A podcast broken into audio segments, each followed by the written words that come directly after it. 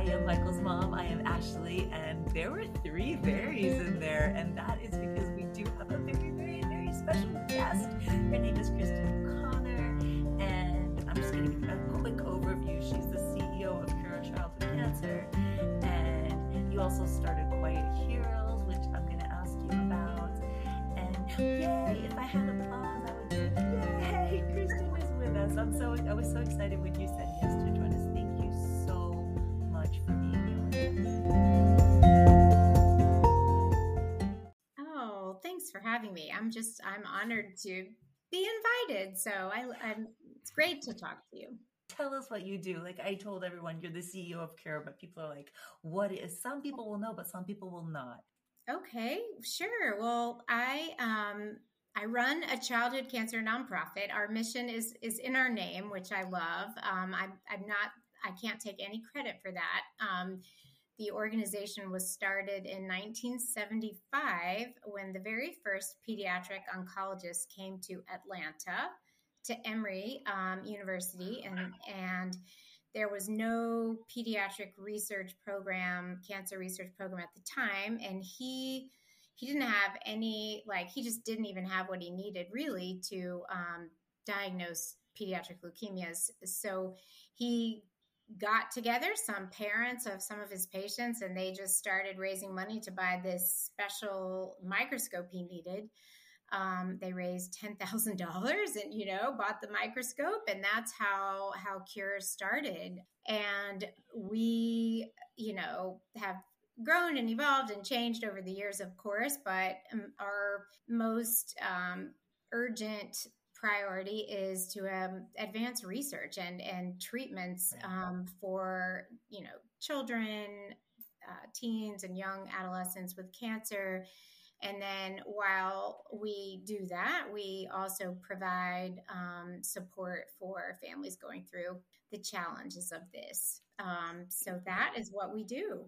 Which is personally, because this is a very personal podcast, that's how we connected was because of something you do. But wait, I want to actually step back. First of all, I had read that, but I love that it's a doctor that mm-hmm. started this. It's so human, but that's also your story. I think Michael and I both we read about your story, but we would love to hear from you what got you involved. Yeah, why? Why are you doing so much your why. the cancer yeah. community, especially in children?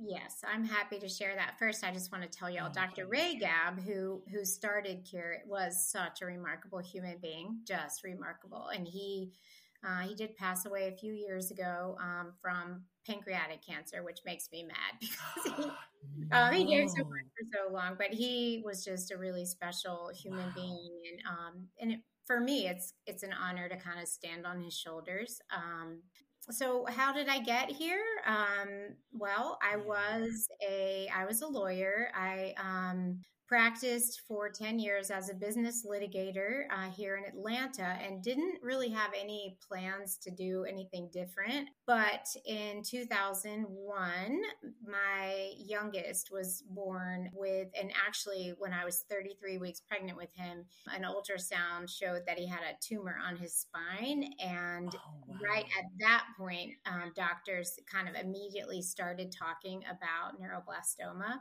Of course, wow I thought that it was like just the craziest conversation I had ever heard. Like, what are you talking about? This child hasn't taken his first breath. Like, how could we even be talking about cancer? And just had no idea. And um, so he was born with it you know, it was, it's a really kind of long story. I won't bore you with all the details, but essentially when he was born, he, he didn't have any symptoms that were um, the result of having a tumor on his spine. Like they didn't know when he was born, would he be able to use like his legs? Would, you know, right. how, how he would be. And he was born early, so he did have um, some lung, his lungs weren't fully developed and, and respiratory distress, which affected right. what they were able to do, you know, kind of early on in diagnostics. But there was a quite a lot of um, disagreement of, um, among the sort of medical community about how to handle his situation because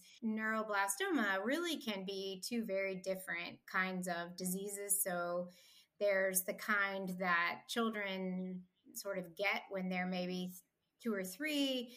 You know, I think there's a belief that many of those kids have are born with it but that for some reason a switch flips you know and and they and it becomes very malignant acting and they don't really know why that happens or what triggers that and when um, those kids are usually diagnosed stage four, very, very aggressive disease. It's very hard to cure that that stage four neuroblastoma. And then there's another sort of kind, and it can be uh, found in infants where it sometimes resolves uh, regresses on its own and and goes away and i think they were looking at him and not knowing which he had and if his often neuroblastoma is an abdominal tumor, tumor, and um, but his was on his spine and it had fingers that went into his spinal canal, and so it wasn't easy wow. to just get it right and put it under a microscope and see what kind it was.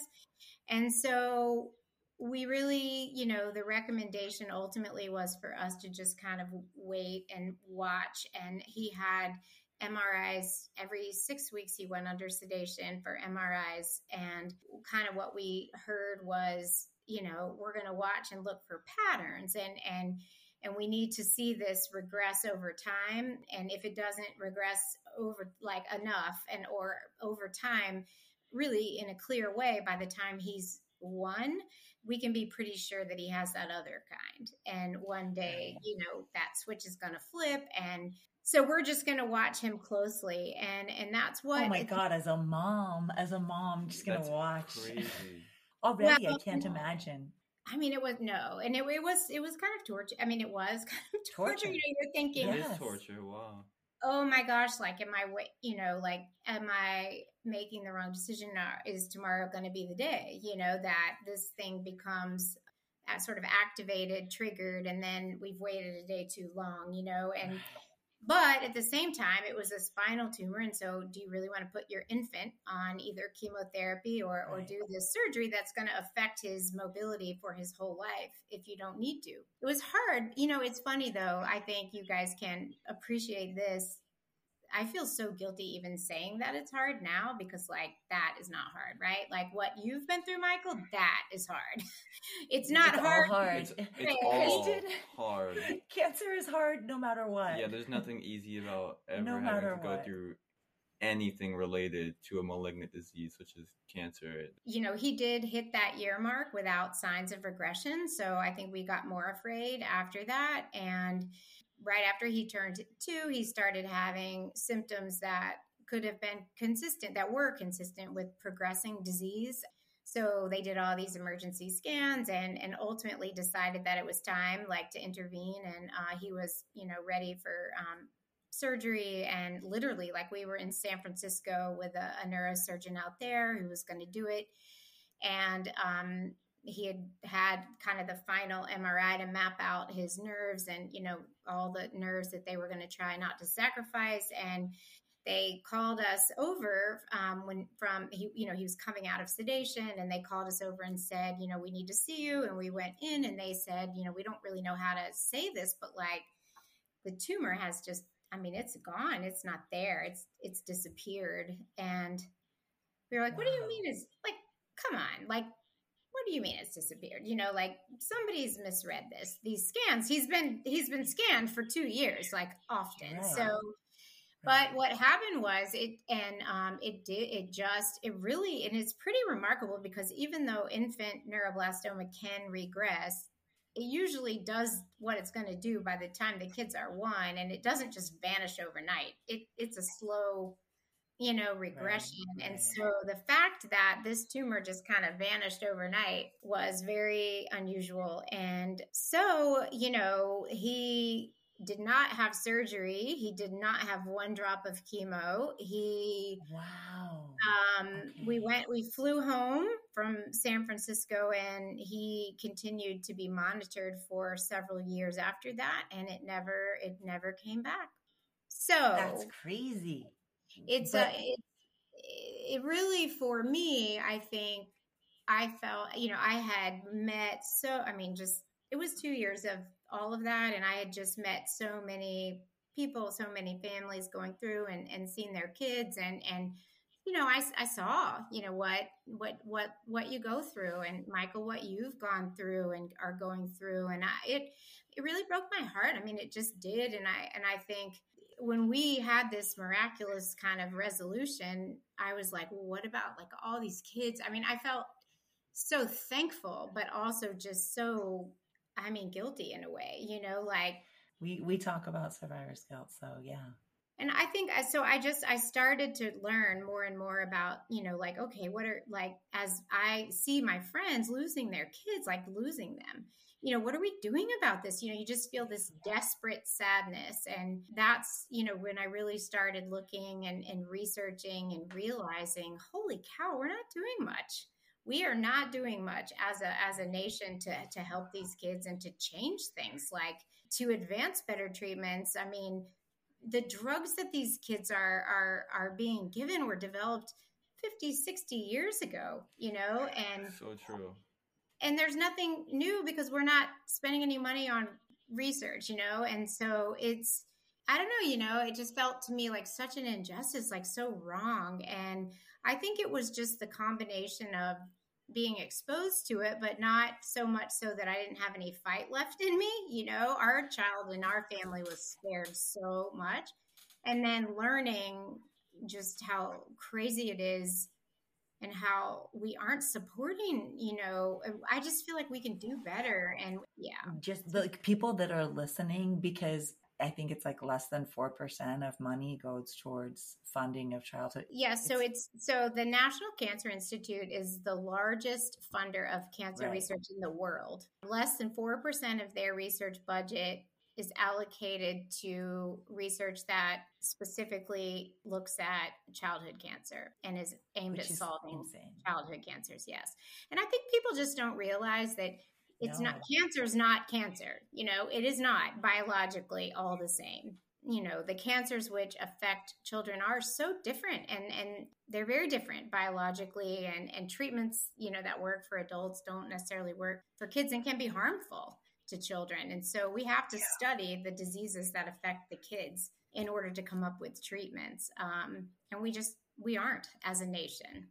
I'm just even more blown away. Like I, I already loved you from our email exchanges and from everything I've heard about you, but I didn't realize your path exactly. So you, even though your son, well, I'm going to say he's just fine because we're, we're mm-hmm. believing that and he is doing great. You still took this purpose and you have just like thrown yourself in. This is your full-time career. This is your, this is your life. So you also started something also so brandon is fine and he's michael's age yes. he's 21 yeah we realized they were born the same year 2001 it was a good year well and you know what? I felt like it was my responsibility right? Like we skated through. I mean yes it was really hard for me. Like i mean yeah. it was it was hard for us and it was i did feel like it was kind of torture like feeling like you were playing russian roulette every day but waiting is so hard. And the fear. But when I compare that to what I know other families go through in this and, and, and what my friends have gone through and these kids that I've loved have gone through, it's nothing. And so, and I was trained in advocacy. So I felt a responsibility to do this for, for the, for my friends who couldn't do it, you know? Yeah, because we actually talked about that on email you said to me finding beauty in the ashes and michael and i always say the beauty in the pain and mm-hmm. one thing you said to me was maybe it's easier to find the gifts because brandon is alive and you know for me as well but i did you know i did lose my husband to cancer as well and i think that we do feel a really strong purpose and i think that is okay that some people don't feel compelled. Like some people mm-hmm. want to get through the cancer or their child passes away or their husband or their parent and they want to go the other way. And I totally respect that and understand that. And I can't really explain why Michael and I feel this purpose. It's similar to you. We just feel like we feel kind of, I don't know, obligated. It's not obligated. It's wanting to. Yes. But we, we have that same desire to pass along if we're going to go through all of this pain and hell and ashes that something should come of it. Yeah, I can so relate to that. And I think that, you know, I think um, I felt like the grief that I felt with the loss of some of, you know, my friends, your friends, children's. I mean, I felt like there has to be more to this than just pain, right? There has to be. And, and so for me, and you know, we're all different, and I definitely understand why people turn away and need to get as far away as possible. It is not easy to live in this every day, but for me, it's nece- it's important, it's necessary, it's my purpose, and it, and it isn't everyone's, and that's fine too. Like I think we all have to be understanding, and you know, for some people, it's too hard, it's too painful, and that, and I understand that. Michael has mm-hmm. friends that like they don't want to talk about their cancer that he's met. And I think that's okay. But I, I, do love that he embraces it because then it gives us a face to go with the story.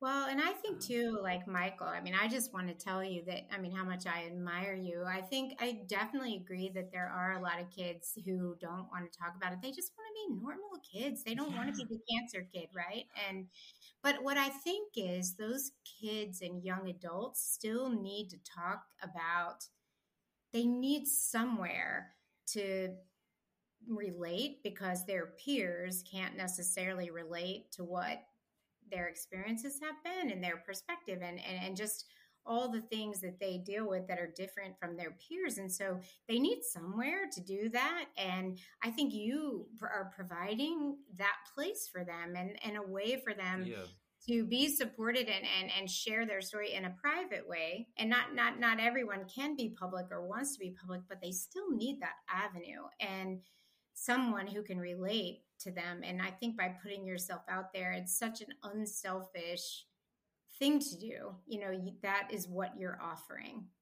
Yeah, that's what I try to do best. It's just, and I look at it the same way for for caregivers too, because not only caregivers like they can't relate to their peers as well. It's so hard because not everyone that you're friends with is going to be caring for someone with cancer. And I'm just shocked at all the stuff that you and people like my mom do and put up with and advocate for. It's so awesome. You can tell we hang out together a lot. and yeah, like I, I, just wanted to ask you, like you started Quiet Heroes.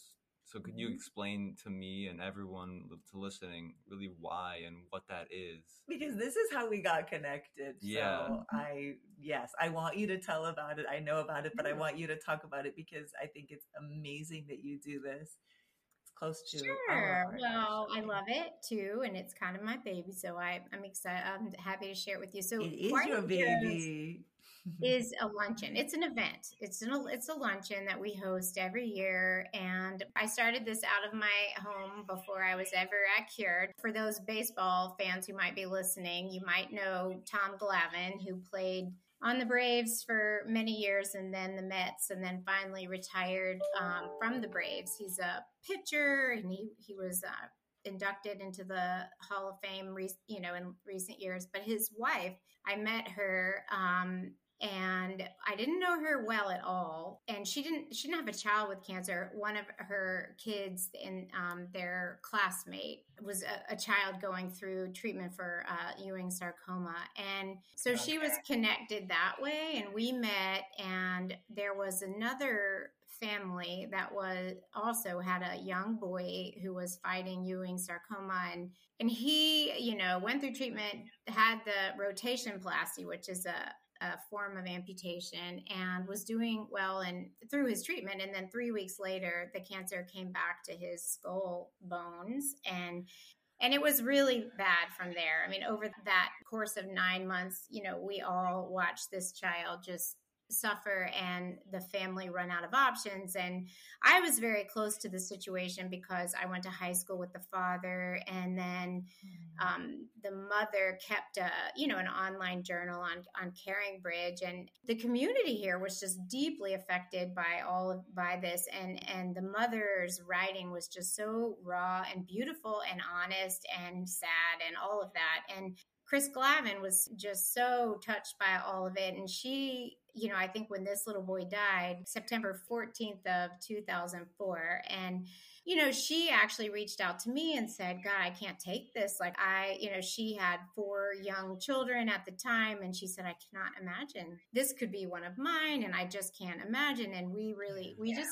we need to do something for these moms. Like, what if we just do something for them? Like, let's maybe it's like a, a lunch at a hotel or something, and we just bring them and just give them a day that's just kind of about them and away from life, right? And she's like, but, you know, I don't really have time because I've got four young kids and my husband's playing baseball at, at, up in New York. and so, like, have at it, right? And I was like, oh my gosh, like the biggest thing I've ever planned is my three year old's birthday party. And so, what do you know? And so I um, just gathered together some other women who let's plan something, do something for these moms. And and we just started and we had no idea we didn't know what we were doing and, and we put together this this luncheon and kind of decided you know if we're going to do this like let's let's make it a fundraiser too because what these moms really want and the way to kind of yeah. honor them the yeah. best is to you know advance research and and get to you know even one day closer to to cures for these kids and so we decided okay we're we're going to make this into like a big thing and we're going to invite we're going to do it at a hotel and we're going to invite people. And i don't know if anybody will come or not come and the moms will be free but we'll sell tickets. And i mean and the first year i think we had 500 people there and we raised the first year? And we raised a hundred thousand dollars and i think we had like maybe about a hundred moms.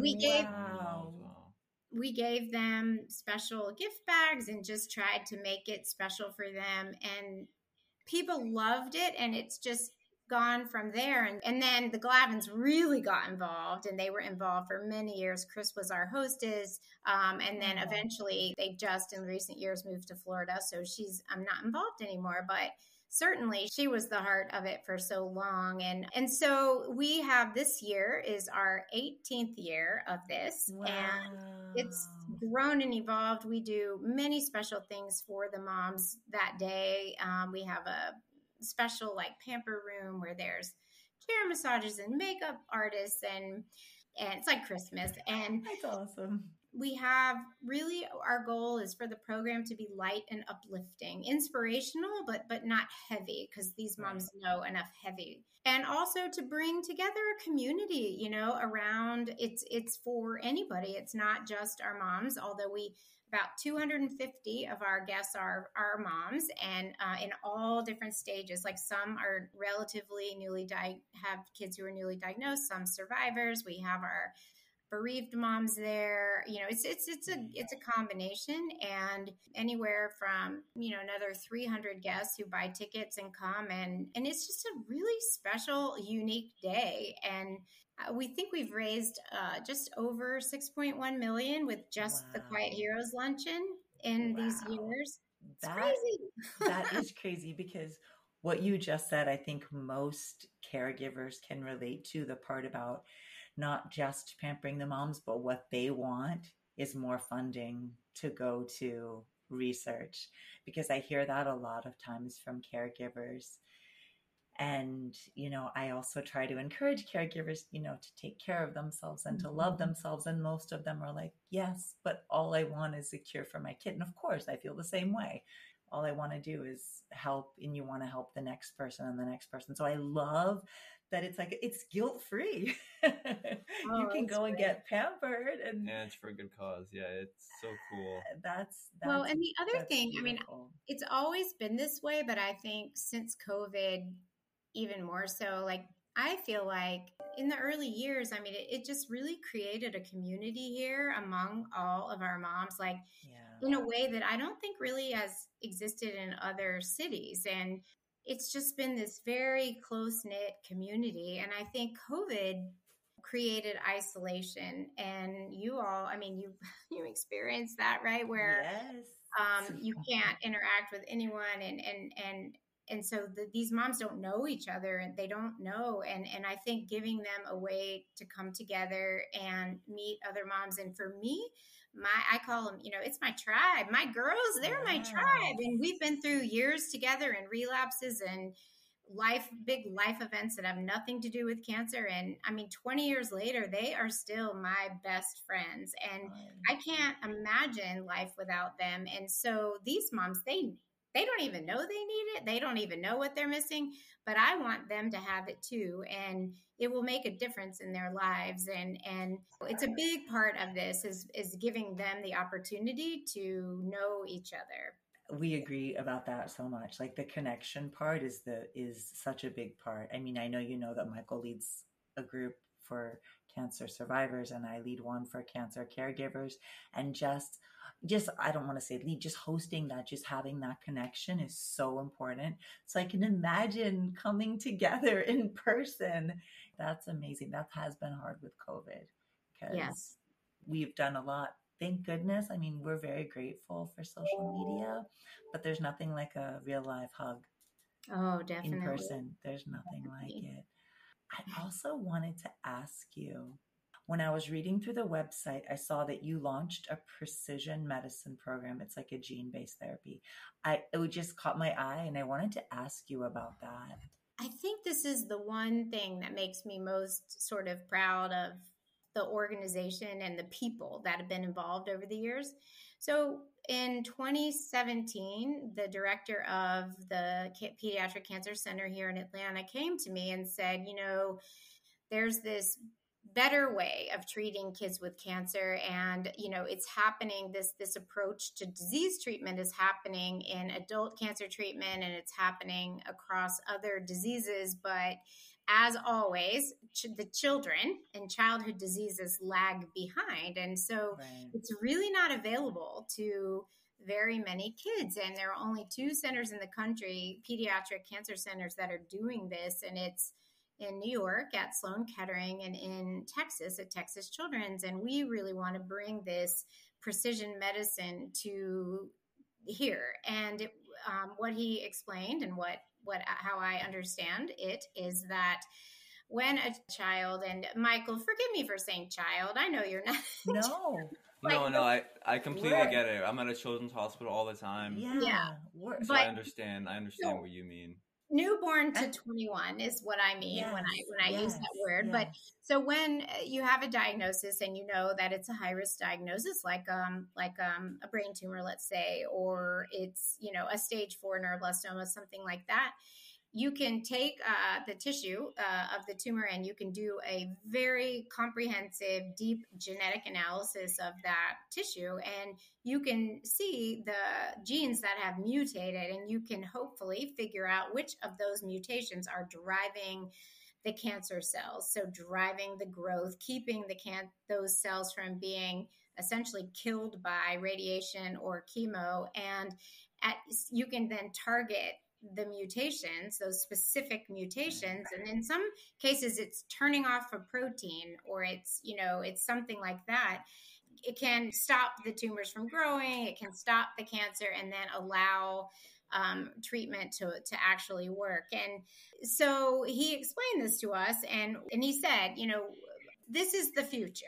And we right. want the uh, the Aflac Cancer Center in Atlanta is often it's it, it's either one or two in the volume, the number of patients that they treat every year. So we felt like bringing it here was uh, really important, and so we we agreed. We gave uh, we committed four and a half million dollars to build the infrastructure. You need you know not just the genetic analysis, which costs five thousand dollars per child um, but you also need, you know, the molecular tumor board, the the analysts who really can understand all of the data that comes back and help guide the doctors. You know, what does this mean? And um, it's a it's a it's a quite a lot of infrastructure, and so we did that, and and the program is in its sixth year. And what I am so, I mean, I could introduce y'all to children who are alive today because they found a mutation. It was targetable and you know and the child is alive. But what what has been so amazing to me is like you know i feel like when we agreed to do this it was a little bit of an unknown and they just the team here because they have such a big program now that we that we fund um, published a paper um, in last last spring that establishes proves with all their data that in 85% of the children who have access to this comprehensive sequencing the information impacts their treatment. 85 85 wow so That's huge. that and so and so what that means is it either sometimes it changes the diagnosis. I can't tell you how many times we've seen high grade, you know, t- brain tumors that were thought to be high grade that turn out not to be. And you can't tell that unless you do the analysis. So a child is spared very invasive off treatment. Or we just had a case um, just recently where it was the other way. They thought it was low grade, it was high grade. And so from they immediately stopped what they were doing, the treatment and went to a more aggressive path which you hate but that low that the treatment wasn't going to work for that child so, you know, we weren't giving this child, you know, toxic treatment that wasn't going to work, that was only going to result in relapse, that was going to require much more. And, so, you, you know, you're doing the right thing from the start. So there's there's that. Sometimes it changes the diagnosis. Sometimes um, it does reveal a targetable mutation. It reveals that a child is eligible for a clinical trial that you wouldn't have known they were eligible for otherwise. And then here's the other one that's just like, to me, it's like one of those unexpected, just incredible things. So I know when my son was diagnosed, they they told us that, you know, I want to know like like how does this happen in a newborn, you know, and and what did I do? Like, is it is it genetic? Is it and and they were like you know it's just bad luck really. Like it really is. Like we don't think that most childhood cancers are genetic. Like it's it's just bad luck. And what they have found by by this precision medicine and gene sequencing is that anywhere from 10 up to 30% of these kids and cases are genetic are caused by genetic uh, mutations. And so they've identified what they call germline mutations that are passed down. And so when they test, let's say, Michael, they tested your tumor and they found a germline mutation, then they would want to test your brother and maybe your right. mother. And then if the sibling has the same mutation, it doesn't mean they will develop cancer, but they are predisposed. And so then they are very aggressively monitored. That's been an amazing offshoot of this. And imagine like the earliest of interventions if that happens you know? Um, so this um, program i think I, th- I feel like you know that paper really established that hey like there's we need to be doing this. This is this is really critical and you know i think for us for cure it is our highest priority is to advance the use and knowledge around precision medicine in children with cancer and that is something that I feel very strongly about. And we, you know, I need to raise more money because we need. I know. Oh my God. Um, to, to, to really make a big splash in that and get and just accelerate it. But that is what I feel really, really strongly about. So I understand how that works with like a solid tumor, but yes, could you do that with like a blood cancer? Right. That's that, what I was yes. thinking the whole time. Yes, it is. Uh, they are so here. The, they're really studying it in solid tumors, in leukemias, and lymphomas, and in brain tumors. Um, though that's like the three areas where they're really diving in. But absolutely, and in fact, in fact, we um, were very heavily involved in a precision medicine uh, big program that was just specific to AML leukemia, the okay. very aggressive pediatric leukemia. Yeah. And there's a doctor out in Seattle who was kind of spearheading that, and they were sequencing every single child diagnosed across the country with AML. And they've compiled this rich database now of let's say mutations and so forth and now lls uh, leukemia and lymphoma society has once all of that was done, they stepped in and now have taken a big AML trial internationally for both pediatric AML and adult AML because it does, it is a leukemia that affects both. And they are right now in international clinical trials with treatments for for AML based on all of that and it is very genetic therapy focused so it's the future. I mean, I think this is very hopeful. And I think, you know, when I started, yeah. when I started in this way back a million years ago, you know, the, hu- the human. A million. A million. That's about how old we feel since Michael was diagnosed with cancer. That's true. about a, about a million, give or take. But the, you know, the the Human Genome Project had not been finished. They had not mapped out you know the, all the dna and rna in our in humans. And so this was not possible back then. And i i remember when i very first started you know at cure in 2006 and i was like we are not working for the next generation of kids. Like we're working for this generation of kids and and i've said that uh, so many times but i will be honest that over the years you know watching so many kids relapse and so many kids, you know, pass away, like I I did start to wonder like are we really going to impact this generation of kids? And it when you you know, this is it's hard to be in this every day and I think it I have had times it where is. it's like am I going to see? Am I going to see a difference in my lifetime? I mean, I'm still going to do it. I'm still going to do it, but right. is it really for the next generation? And then I feel like what happened was that Human Genome Project was finished, and 2012, I think, is when it was finally finished.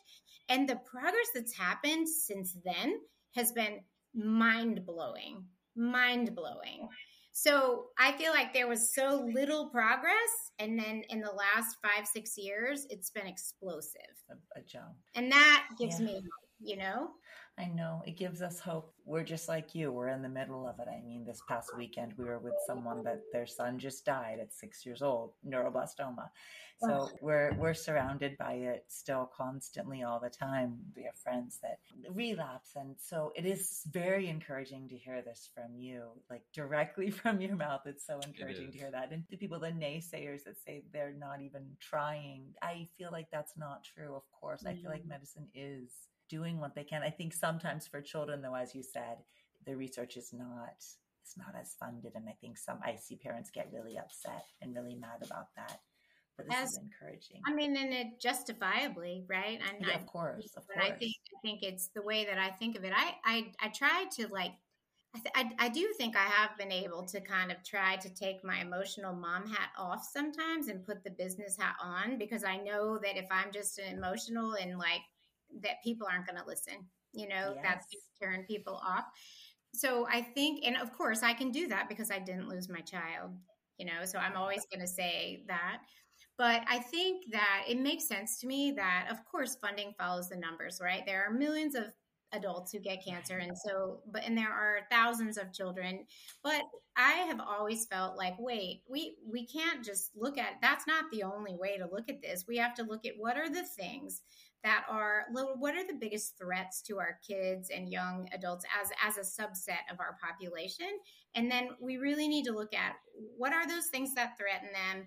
What are the most serious? And what are we doing about those threats? And and that and that's where i get to we're not doing enough. Like come on this is right. this is it's the second leading cause of death overall and it's growing. It's it's more and more more and more diagnoses every year. Like come on we have to do more for them. It isn't right. It isn't right. There's a way like we can't i can't i am and i'm not even I, there are people who spend their lives you know in advocacy and i have so much respect for them because i just can't. I can't do it. I feel like i i need to spend my time like for like not waiting for the federal government to do the right thing.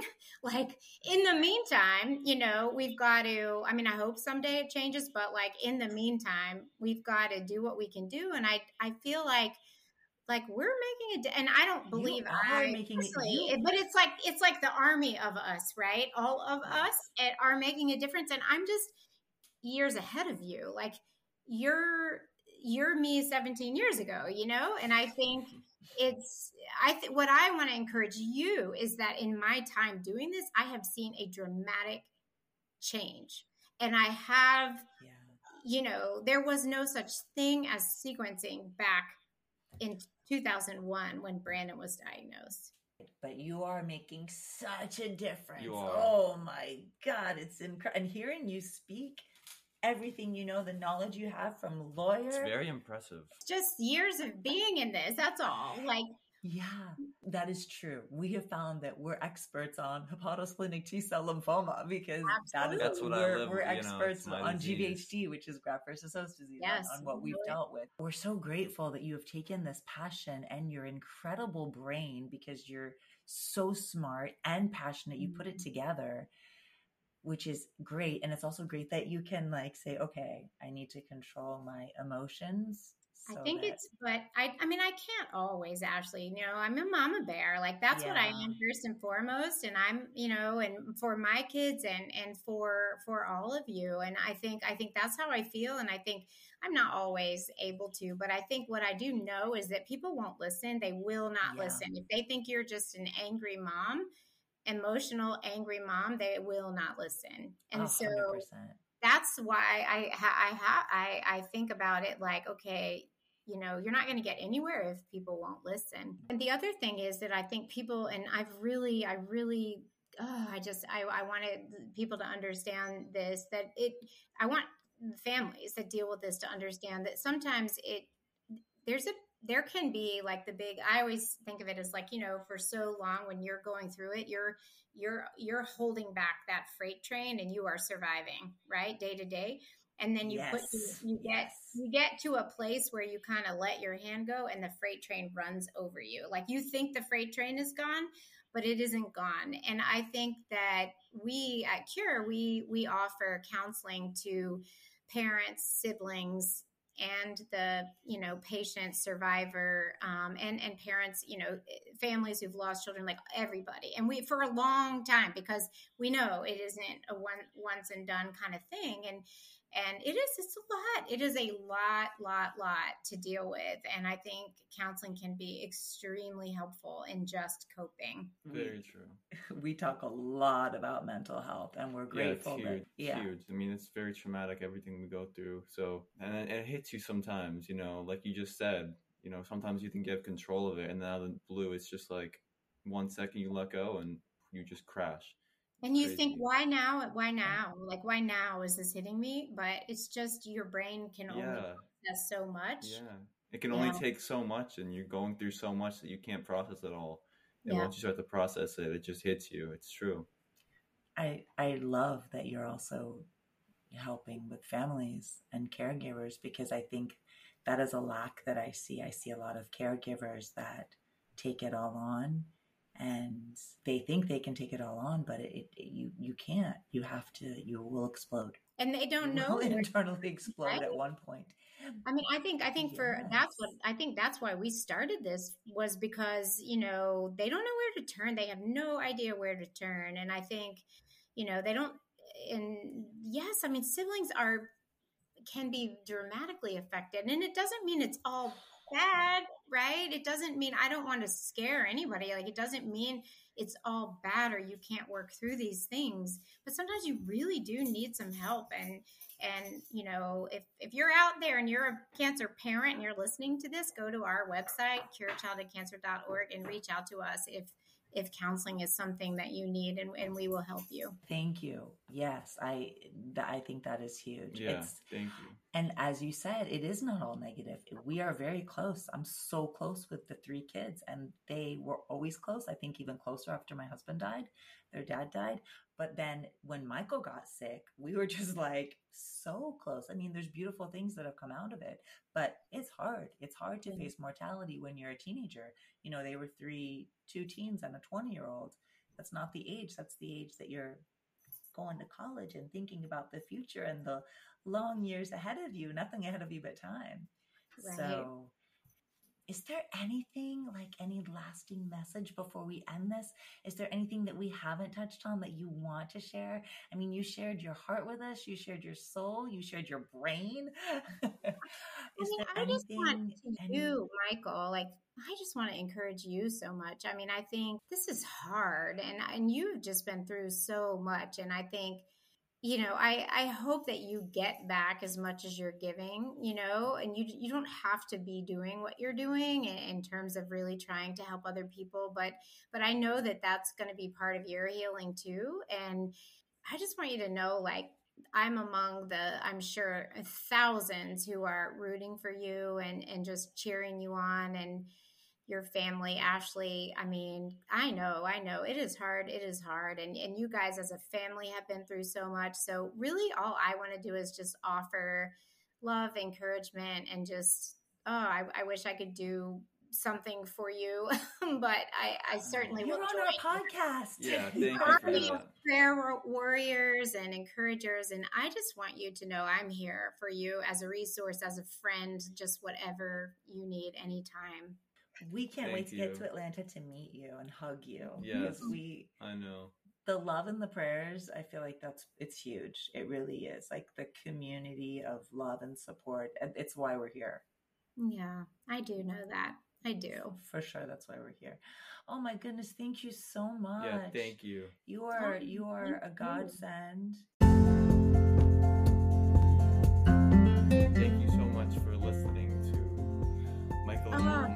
Cancer I Yes. love podcast today. I just have so much. I mean, y'all just have so much courage and grace and wisdom and sharing your experiences. Like I said, it's so unselfish, and I am a fan. I'm a super fan. I think Thank we're, you. I thank you, and I think we're a super fan of you. You. I just, Yes. I just love hearing your story and that you are there and doing so much. And you could have, gone on with your life. No, I really wouldn't have. no, that's what, but you couldn't.